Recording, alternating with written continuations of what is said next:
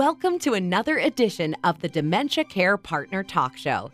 Now, here's dementia care expert Teepa Snow and your host, Greg Phelps. Hello, and welcome to the Dementia Care Partner podcast series. Dementia just doesn't happen overnight. So, what might it be like for the person who realizes they're slipping away? You've obviously had this question in the past, Teepa.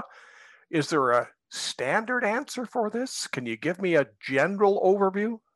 Well, I think the standard answer I would say is it's scary. I mean, when your brain says, "Whoa, why can't I do what I've always been able to do?" I mean, I'm I'm struggling to do things, and I this isn't okay. I I've never had this kind of trouble doing this.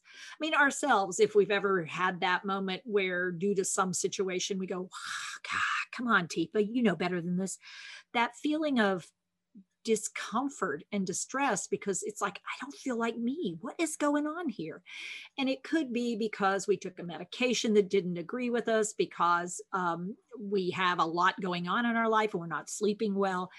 But this is a little different because what I'm noticing is I've used all the strategies I know how to use, and I'm still having a hard time and I'm losing pieces and I know it. I mean, and that I think the first emotion most people fear feel is fear. Uh, an anxious sort of what's going on. Unfortunately, anxiety makes your brain not work as well. And so now it gets a little tricky because if I'm anxious about my loss of myself, then I actually am losing more myself than I need to at that moment in time. So other emotions stop popping up. Uh, I could be angry. I could be frustrated. I could be really sad and may move even into depression. I could be, I could start losing motivation. I might want to hide.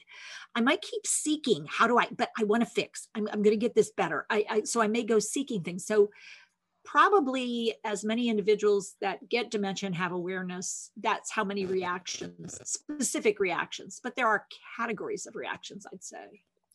So, what I'm hearing from you, Teepa, is there's no simple answer. It's not the same for everyone. Absolutely not. So, I think some of it is just who we are. I mean, if I'm a if I'm somebody who wants to fix things and I want to figure things out, then I'm going to start investigating probably when I can't get myself to do what I normally and I know I'm slipping. Um, if I'm a note taker, I may start using sticky notes everywhere. And it's not until I look at the sticky note and I realize I have seven of the same message and they're all a little different and I didn't remember any of them that panic. I mean, and that's when a panic might set in. What we're trying to do is sort of let's not get to e distress emotions if possible. And the way to reduce that is to feel like you have a place and a space and a person and a, a way to get this dealt with or addressed anyway. Some of what you just talked about sounds like normal aging.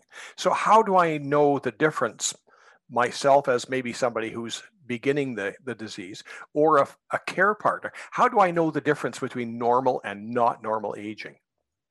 Yeah, so that's a little tricky because for each of us, um, when we notice ourselves slowing down, that that should trigger for us. Yeah, I'm a little slower than I used to be. But let's say I start to have problems with balance. Now, having problems with balance doesn't immediately make me think, oh gosh, my cognition is going. Um, but in fact, having problems with balance might be associated with problems in neurodegeneration if I have a certain type of dementia would I think it was just normal aging in both the US and Canada? Unfortunately, the answer is typically yeah. So I don't think about doing much about my cognition. I may take a Tai Chi class um, if I want to work on getting it back online and not realize that it's actually tied into my brain change. So, what am I saying?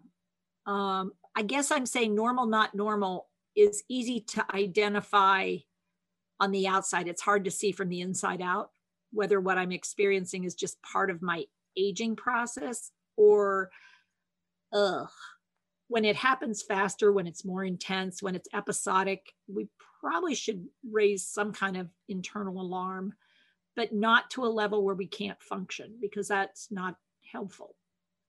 What does this mean for uh, care partners, especially if you are the care partner for mom or for dad, not necessarily in a care facility at this point? We can look at that later, but. Yeah. So if I were your care partner, Greg, and you raise the thing, I feel like I'm losing it, man. I just can't hold on to it.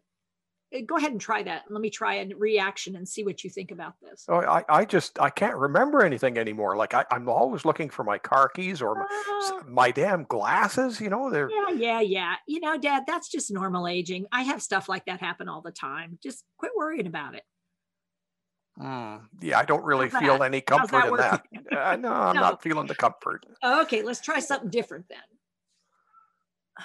So you're noticing sort of you're noticing trouble finding things and where you put them. Are you having trouble seeing them when you look, or is it just that you can't remember where they were? I, I just can't remember where I put them down. I used I used to put them mm-hmm. always in that thing by the hallway, and now mm-hmm. I'm finding them everywhere. But it takes me a long time. It takes you a while to find them, yeah, and that's worse than it has been, huh? Oh yeah, it's it's yeah yeah yeah. So and I noticed you use a word. You said the thing in the hallway rather than the. Well, you know that thing that we've yeah. had it there for years. You know that thing. yeah. So, Dad, I'm curious. Uh, how about have you noticed anything different in word finding, or was it just in being able to remember where you put something? Oh well, maybe I'm having some trouble with word finding. But yeah, I maybe I am. Okay. Well, if you're worried and you're not sure, but it seems different, I think we should get somebody to take a look at it Just make sure that what we're seeing, or what you're seeing anyway, is not something to get evaluated because maybe there's something people could do something about if we caught it early. I don't know. So right about here, it would be so nice if Teepa could simply tell me, you're going to go to the doctor and you're going to get an X-ray or you're going to get an ultrasound or you're going to, and then we'll we'll know for sure. But I'm mm-hmm. not hearing that from you in any of the talks, any of the podcasts that you've ever yeah. discussed. Yeah, I wish I wish it were that clean and quick and neat.